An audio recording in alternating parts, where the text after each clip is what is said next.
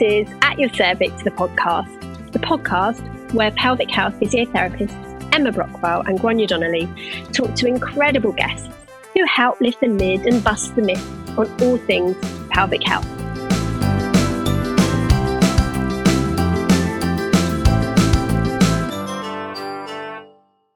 Hello and welcome back to Series one, Episode eight of At Your Cervix, the podcast.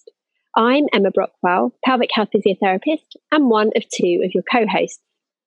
Today we're talking to the rather lovely Heather Sellers about her journey from elite triathlete to mum of twins, her encounters with pelvic health issues and what her future holds for her as a mum and aspiring elite runner. We really hope you enjoy it. Heather, Emma and I are delighted to have you here today. A mom of twin boys. Yep, that's right. Harry yep. and George. Harry and George, mom of twin boys who are eighteen months old.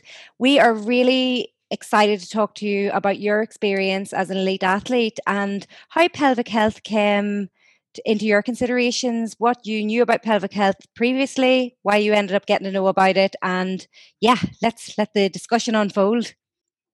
Well, tell us about your pregnancy, first of all. So was it an active pregnancy? Was it um, was it was it a, a good, comfortable, low-risk pregnancy? So I didn't realise I was having twins until the twelve-week scan, which was a massive shock to us, seeing as there was no twins in the family whatsoever. Um, but a nice shock. Um, so obviously, with a twin pregnancy, you're twice the size. So I wanted to carry on running for as long as I could. However, obviously, and I'd seen other athletes being able to run pretty much the whole way through pregnancy. So I thought, like, that's fine. Other athletes can do it. I can do it. However, I got to about ooh, nearly t- not even twenty weeks and I had to stop running. So I was quite, I was devastated at the time because I thought, well, I'm never going to get back fit again. I've still got a long way to go with the pregnancy and I've got to stop running now. But that was my body telling me that I couldn't carry on anymore. Um, however, I did stay active. I went swimming a little bit and I walked every single day, um, right up until I was in, I was induced. So I was in the hospital for three days and I even made my husband do three laps of the hospital with me just to keep me sane. The athlete in, inside me. I love that. I was going to say, what a way to really help encourage labour. So that's uh, that's excellent. yeah. Um, and what basically, what was the reason you stopped running at twenty weeks? So I felt really uncomfortable. Um, also worries going through my head as well as, am I doing damage to, to myself? Am I doing damage to the babies? Um, and it was mainly the uncomfortable, and they were really um, sh- quite um, soon on into the pregnancy. Um, one of the twins, it was actually George, was was quite far down on my pushing on my cervix the whole way through the pregnancy. So I constantly need, had that feeling that I needed to go to the toilet for a wee and I, all the time. So running made that ten times worse. So I just thought, right, you've got to listen to your body. This is, this is like, you've got to stop now because you're only probably going to do your, yourself worse. Exercise in a low risk pregnancy is really effective, but you have to listen to your body as you did. And what I love is that, yes, you said you chose to stop the running, but you still remained active and found other ways of exercising. Um, and I just think we need to encourage more and more women to do that, whether they're an elite athlete like yourself or or just a just a recreational um, exerciser like myself or, or Grainne. Um, but it is it is a case of listening and and also talking to your healthcare professionals, your midwife, your G P. Did they did they give you much guidance in terms of exercise when you were pregnant? Um, they said obviously it's really good to stay active, um, but in terms of like running, and uh, they weren't really, they couldn't really give me much advice on that. Mm-hmm. Um, but I tried everything. I tried a running belt um, to see if that would help me and everything, but I just knew that that was me done at twenty weeks and. So to keep me to keep me sane, I just walked every day and did a little bit of swimming. But even swimming, like I couldn't even fit into any swimming maternity swimming costumes. I got that big. You talked about obviously the main reason you stopped was that you were getting those symptoms and you were feeling just uncomfortable running, and that makes sense with the twin delivery. But you also mentioned the fear factor. What sort of fears did you have? Um, think I think from the start I was just always a bit worried um, every single day about, you know, like about losing them basically. And I thought, like, with running, am I jiggling them up and down too much, or uh, all those little thoughts that go around in your head? Um, and am I doing like, I'm, I've, have I got enough room? Am I going to like be squashing them as I'm running and everything? So I think just all like little little thoughts just running through my head at the time. Um, That's really just, common yeah. because Emma and I were actually involved in some research with Doctor Izzy Moore and her team from Cardiff University, and it was to find the experiences of pregnant and postpartum women and reasons why they run or stop running, or what health what factors contribute to, to them continuing running. And even during pregnancy, one of the biggest things stopping women running, the fear factor. It was the that idea that something harmful could happen. So it's definitely something that many women are experiencing. And um, I think you yours case is different because you were uncomfortable anyway, and you had you were going to end up stopping. But it, I always feel for the women who stop purely out of fear, whether you know whether there was any need for that. We need a lot more research in this area, but we know, as Emma says, that the benefits of exercise are well established, and there's something that we want to maintain women doing. Um. Tell us about the birthing experience and, yeah, the becoming a mum. Oh, it will. It's the best thing ever, being a mum. I absolutely love it. Um, the the birth itself um, for me was wasn't too traumatic. Um, I ended up being in theatre because George decided to turn around right at the last minute. Um, but thankfully, they managed to get him out with forceps. Um So I didn't have to have cesarean. I was like, I've got come all this way. I'm not, I'm not going to go in for the cesarean now. But no, it was all, it was all great, and they, they were ha- happy and healthy, so that's good. Um, and then I didn't, I didn't take too long to like recover after. I was a bit sore, but just the, just the usual. It's quite an achievement, a twin delivery, um, vaginally. Well done, you. Oh, thank um, you. Yeah, and were, was pelvic health or doing pelvic floor exercises or postnatal recovery on your mind going into that pregnancy and just in the early days after delivery? So when I'd, I had given birth, I was like, oh, right, so when am I going to start running now? Um, and I, I knew it was going to take a while um, because I had seen seen some things, but I was I wasn't fully aware of how long it would take me and the struggles that I would get and everything like that, because I just, I, I didn't have the help that, that was, was, and I didn't know of the help that was out there available. Um, so what I know now, I so wish I knew when I did, when I'd just given what I'd given birth, because it would have made my life so much easier to, to where I am now. So did you have, did you have any pelvic health issues after you had um, your twins?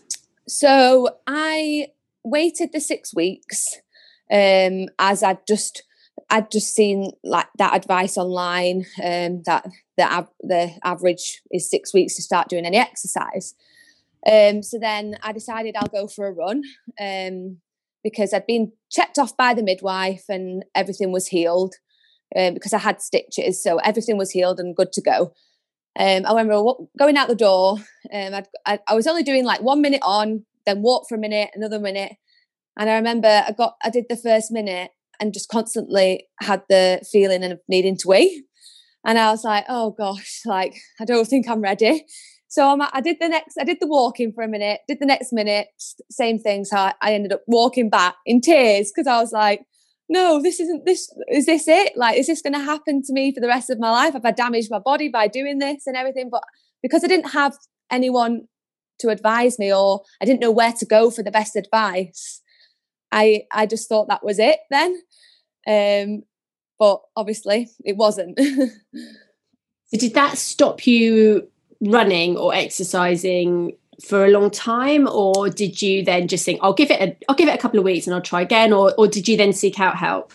Yeah, so I just went online and tried to look for some exercises to do. So there was loads of things on on like YouTube of Um, of the correct exercises that were safe to do, because I know a lot of doing a lot of ab um, work is bad for um, the gap. Um, so I, I had a look at the, the the right YouTube videos to do, and I just did that to give my body a bit more time. Then I tried again, and I still had a little bit of an urge, but it was nowhere near as bad. So I thought, right, well, th- these exercises must be helping. And as I gradually carried on with those exercises, I kept just seeing a massive improvement and improvement from month on, month on. And it did take me a long, long time to get to where I am now. Um, I would say it's only in the, in the past three or four months where I've actually been like, right, I'm back to where I I, I was before. Um, so, and the twins are eighteen months now. So I never, never thought it would be this long. I've seen athletes have children before and they're, they're back racing after four months. And I'm like, how is that even possible? Like, um, but perseverance, and it's got me to where I am now. I think it's really fitting that you mentioned the eighteen months, because one of the things Emma and I are quite passionate about is getting good information out there to women today and reframing that idea of the snapback and postnatal recovery, because women do have unrealistic expectations, and we have to be realistic that our body undergoes ten months plus of changes. So it makes sense that there's going to be a recovery time frame afterwards. Diastasis rectus abdominis, which is some abdominal muscle separation that can occur during pregnancy. It's a normal part of pregnancy, especially towards the end. There, that tissue is supposed to thin and widen. However, it can become more excessive in some women, particularly small petite women who have twin babies. Um, would be uh, would find that their tummy muscle, obviously the babies are growing and the tummy has to expand. Um, tell us about how you found out about diastasis, how you knew you had it, and yeah, what what input you had then afterwards. So um, it was about a few months after. So I always knew about it. Um, people had, had, had told me about it. I'd seen online, reading up about it and stuff. Um, but I never knew to the extent of how much I would have it. So I had a big, a big gap at first. Um, and I was, oh, I was devastated about it, because I had this like sort of podge that I'd never ever had before. And I was like, well, I, I don't know how to get it. It's, it I thought I, ha- I was going to have it forever. And still to the day, I, I can see it. Um, other people would say I haven't got it anymore, but I still feel I have a tiny little bit, but I'm okay with that now, because that's I had twins and they're amazing. So I have to, I, I've, I've dealt with that now. But at the time when I had this big gap, I just thought I'm never going to, like, I've seen stories where people have had to have operations and all this. I was like, oh my gosh, is this going to be me? But I think by, by doing those exercises and the specific exercises that I did every single day, Um, and it was only five, five or ten minutes every single day, but I think that's just made a huge difference, and it's just closed the gap up um, massively um, to something that I was so self-conscious about, especially as being an athlete. And I was like, I'm never going to be able, just the silly things like, I'm never going to be able to just wear shorts and a crop top anymore. I'm going to have to always cover myself up, and it's just silly things like that. But it's just what goes through, th- went through my head. Um, but I'm just glad that I've managed to just, per- just persevere with the exercises and and can finally say that it's, yeah, I can see a little tiny bit, but my husband would say I'm being silly. Well, we actually spoke to, in, epi- in episode three, we spoke to Steph Bruce um, from the yes. U S A about diastasis. So um, there's a lot of what you're saying echoes what she's saying.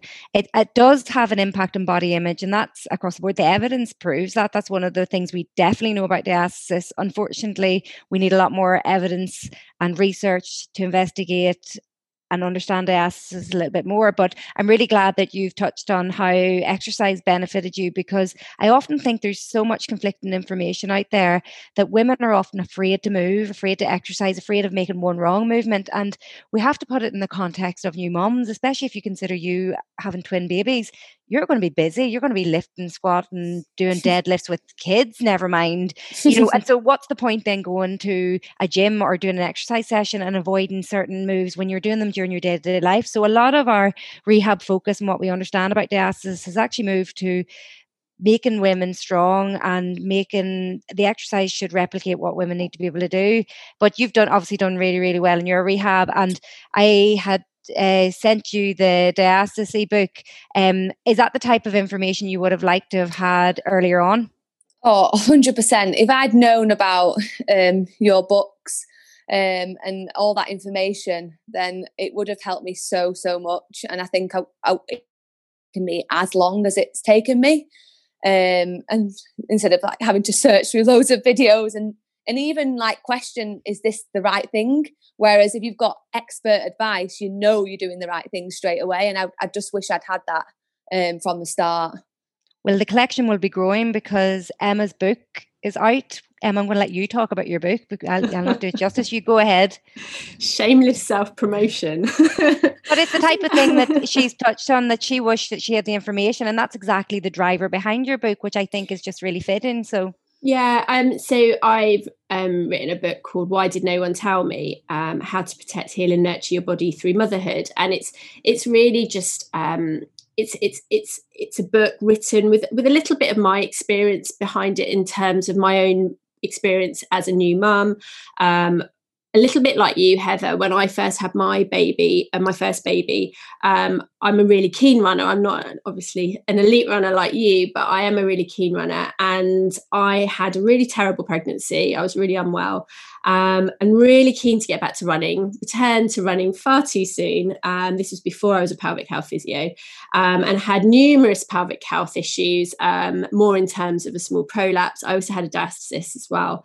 Um, and I actually, unlike you, didn't listen to my body and decided, doesn't matter, I'm running. I know all the all the things I would just so desperately tell anyone else never to do. Um, but you know, I was I was still a physio, but I was an M S K physio with really really limited knowledge in in this area, and um, I thought, well, that's what took me into becoming a pelvic health physio, actually. I thought, this is ridiculous. The messages out there are really confusing. I mean, you did incredibly well to find, to sift through, to find the right information, because there's some really poor information out there. Um, and I just thought, right, this is crazy. I don't want someone else to go through what I've gone through, which basically meant I had lots of back pain, so I couldn't run then for, for, for a long time after having Oscar. Um, and... became a pelvic health physio, and then got offered the opportunity to write a book about, you know, telling mums what they should be told, I think, um, because this is the big issue that we're just, we know there's information, we know there's good evidence-based information out there, but it's not getting to the mum.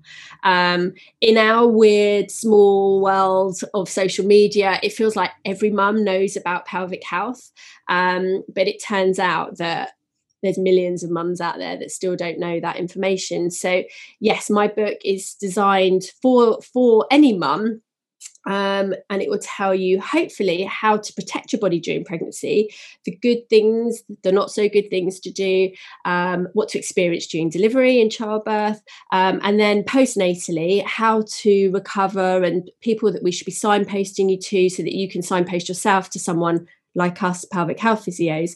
Um, and it sounds to me like, am I right in saying you haven't seen a pelvic health physiotherapist um, at all since having the twins? You've, you've, you've pretty much independently recovered and rehabilitated yourself. Yeah, um, I haven't seen anyone. Um, wow. Again, I think because I didn't really know that the pe- there was pe- actual people out there that yeah. specialised in this, because no yeah. one had told me. Yeah. Um, and I was, I'm the first one out of most of my friends to have children. So I'm now telling my friends what yeah. I would have wanted to, and, and, and keep passing on your, your, your books and um, information onto them. I know one of my friends has just had a baby, and she's just, she's just about to get back to running. She's following your program. So um, I, I just want to help, help other people, because I, I know I didn't have that, and it would have helped me a, a lot. Oh, that's and that's great. The huge issue, as you say, like there's, we could do with a lot more pelvic health physiotherapists in the U K, but even at that, we, we have services here. We have lots of good evidence base within pelvic health physiotherapy, and yet there's members of the public like yourself finding out way after that we even exist. Um, mm-hmm. And I guess the issue lies with, you know, people go to a sports physio for a hamstring tear or back pain, and they come away and they tell the next ten people they met that they went to this physio because they got their hamstring tear sorted. Nobody comes away from pelvic health physiotherapy and tells someone, I went there, it was great, I had a big prolapse, but I got that sorted. You know, people, they're the type of issues that are considered taboo and that people don't talk about. Can I can I take us away a little bit from the pregnancy and postnatal recovery? Because yeah. I just want to ask you, as an elite um, athlete, how exposed are you to pelvic health issues in your world? Because we've we've had the opportunity to speak to um, quite a few um, elite athletes now, and it seems that there's very limited exposure to pelvic health issues. Um, and I just would be, I'd love to hear your experience when you were a triathlete. Um, I, I'm, I'm presuming you didn't have any pelvic health issues, but did any of your colleagues have pelvic health issues, and were they openly talking to you about them, and were they able to seek treatment for those issues? Um, yeah, when I, as I, when I was a, a triathlete, I never, yeah, I would never have had any advice on pelvic health. I don't think it was, um, yeah, I don't think no one was having children at that time either when mm. I was as an athlete. So I, I'm not sure about anyone else um, if, in terms of, of having children. However, um, in terms of just like normal pelvic health, then, yeah, I wouldn't have had a clue of who to have spoken to, because we had a sports doctor, but he just specialised in, in, in our injuries more than anything. Um, and he was very good, but yeah, more, more in injuries. And also I think, um, with with our squad, it was heavily male orientated, so I think like a lot of the the female triathletes might have been a bit like a bit afraid of anything to to speak up about things like that, because I know um a lot of us um struggled um with REDs as athletes, and that was a massive thing, and that was something that I felt very uncomfortable talking about to all the male staff at the time. I know it's way, way more spoken about now. So if it was to happen now, I'd feel more confident about it because it's more well known. But but at the time, about five five or six years ago, it was it, no one knew it was it was fine. Like it was it was acceptable in the in the athlete world. So um, it's just like little th- little things like that. That um, yeah, at that time, I wouldn't have known who to talk to. Whereas now, there's just social media has a massive influence on everything, and there's so many more um more people that you know to talk to, and and not be afraid to speak up about your problems. Yeah, that's a massive one you've mentioned, because RED stands for relative energy deficiency in sport, and it's really an, an energy imbalance where you're expending or putting out more energy than you're taking in. And athletes, particularly high performance athletes, particularly females, men can get it too, but particularly females are highly at risk of it because of just the nature of our bodies and our systems. And then it can significantly impact on our menstrual health, our bone health. So you often hear of, there's been famous athletes who have entered RED and ended up getting like multiple stress fractures, and it's all linked. And if you think if something's negatively impacting your body in that way, it it needs to have the focus that it now has, thankfully.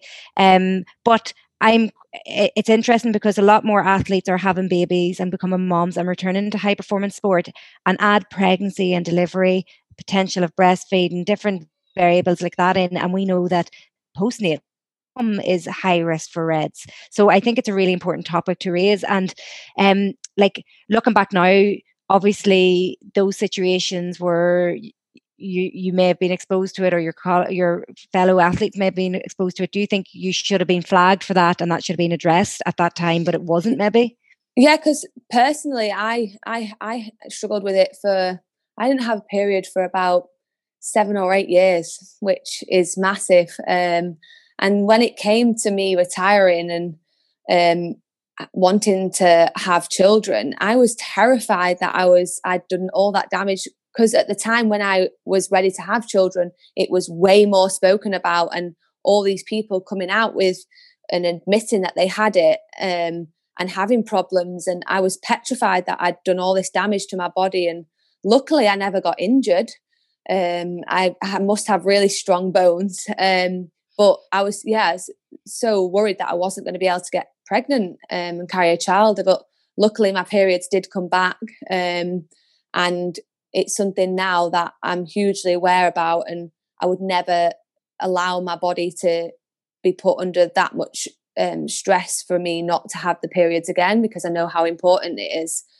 Um, but at the time, yeah, I it, you speak to the doctors, and it, it, they say, "Oh, it's you're doing a lot of exercise. It's it's it's normal," but it's not normal, and people do need to speak up about it and not be afraid to talk about it, because um, people can help you.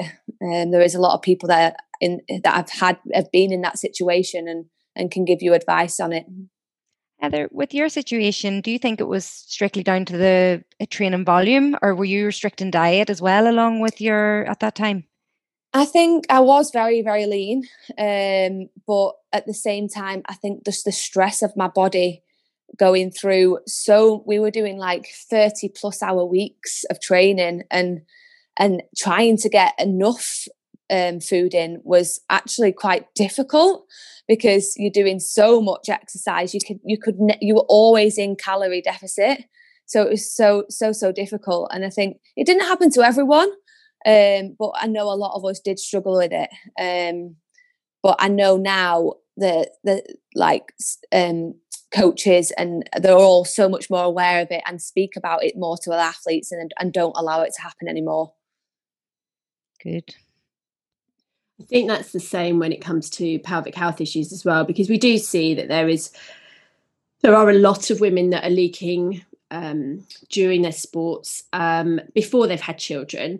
And you've hit the nail on the head in that, again, athletes haven't felt comfortable discussing those issues with coaches, but we are seeing slowly that more and more education is being offered, not just to women to say this is common, but it's not normal, so it needs addressing, but also to coaches um, and to the medical team that, that pelvic health issues are going to happen and that, that that they can be treated as well. So I hope I hope athletes listening would would feel that they could speak to coaches or even just their G Ps about this now and get it addressed, because there comes the question as well, if those injuries, which effectively pelvic floor dysfunction is, if those if those injuries are addressed, would that not improve potentially their performance as well? So I do think in some ways it's quite exciting that the more we talk about this and get these issues addressed, you know, how much benefit this is going to give to female athletes, not just for their own health and well-being, but also for their performance. So I think I think and hope over the next few years we're going to really see this this area expand and and be really re- well researched and investigated, because because we owe it to our athletes, not just female athletes but men as well. We owe it to our athletes to be considering the whole body and not just not just the parts that that that work when you're when you're doing the sport that you're doing. Tell us, so you haven't gone back to um, triathlons. Um, you've you've you've retired now from that sport. That's am I, I'm right in saying that? Yeah, yeah. I'm just running now. I think um, time wise, running fits a lot better um, alongside the boys than um, than triathlon training did. Um, so yeah, I'm back. I'm back just running now. And. And I'm, I, I would say I am quite fit now, which I never thought a few months ago I'd ever, I would be ever saying, which is really good. But um, and I'd love to be able to maybe compete um, if any races do come up anytime soon. Um, I'd love to just compete um, like quite high, really, if I can again. Um, but, but I'm enjoying it. That's the main thing. Um, I go out out the door every day, and, and I just love what I do. So. Um, I think whilst I'm I'm loving it and enjoying it, I'll carry on doing it. Well, that sounds amazing. That actually is inspiring me to want to get back running properly again. I love that's yeah. the biggest thing. It's exercise should be an enjoyable activity. Um, oh yeah, you, so, go, you yeah. go out the door and the, you come back feeling like I, I go in the mornings because it just fits around my my um, boys the best. And you come back and you, you you feel like you've just started the day. And you're happy and you've just released all those endorphins, and it's just such a good start to the day. Well, there, that, that's a cell of exercise if I've ever heard one myself. Um, Heather, we'd be really interested for you to give us your top three tips or pointers that you'd like to give to anyone listening to this today. So my tips. So seek the advice, the best advice you could get. Down, download or buy or however you get um your you your um what the running top, guidelines not, the return to running guidelines. Yeah, we'll put a link to them. They're yeah. free, so we'll put a link to them in the show notes. um Emma's book will be out, and yeah, there's other things. We'll put links to things in the show notes. Yeah, but if I'd had that, then yeah, that would have been so much easier for me. I think listen to your body. That's the, one of the the biggest things. You might see other people ready at six weeks. You might not be ready for twelve, like or three or four months even. You just, everyone's different and you've got to listen to your own body. Um, and finally believe in yourself, because you might feel that it's never going to be possible to ever get back to either, if it's just simple walking or if you like to go to the gym on the bike or do an exercise class and you just can't see yourself ever doing it again, then just believe in yourself, because I never thought I would, and it's taken me quite a while, but I've never stopped wanting it and never stopped believing in myself. So, and you find you do, you will get there. That's wonderful. And that really highlights um, what Emma and I were actually talking on a debate a debate this week about. Um, it really comes down to the individual, and no two people, there's no right or wrong time to resume to your baseline exercise. It really depends on your situation and all the variables. And looking at women within a whole system, as Emma's mentioned already, that's been wonderful. I really enjoyed that talk. I think I speak for Emma and I when I say that. And we've really appreciate you coming on and sharing your experience, because it's going to help so many women. And yeah, I, I love hearing your story and I love hearing about the twins. And yeah, oh, thank really, you so you're much. A lovely for... example of motherhood. Oh, thank Aww. you so much. And I, I do hope I can help a few people, because, um, yeah, if it gets some more people out there doing what they love doing, then that's that's the main thing. Thanks so much, Heather. Yeah, thank you thank so much, you. Heather. Thanks. Thank Bye. you. Bye. Thank you so much for listening. Please do leave us a review on your podcast platform if you're enjoying the podcast. Please also get in touch via social media. You can find us on Twitter, at your cervix underscore PM, on Instagram, at your cervix underscore the podcast, or of course you can email us on at your cervix the podcast at gmail dot com. If you're a healthcare professional and keen to learn more about diastasis recti, then I'd highly recommend Grainne's new courses, which include the Diastasis Revolution, an evidence-based evaluation and management. Or if you think you have a diastasis recti and want to understand a little more about it, you can purchase her diastasis patient ebook. Both are available at w w w dot absolute dot physio. Of course, we always recommend that you seek professional help. And there are some super amazing pelvic health physiotherapists nationwide. Speak to your G P for a referral via the N H S, or of course you can access them privately. We're really looking forward to catching up with you next week for more chats around pelvic health. This was Emma and Grainne, and we are At Your Cervix.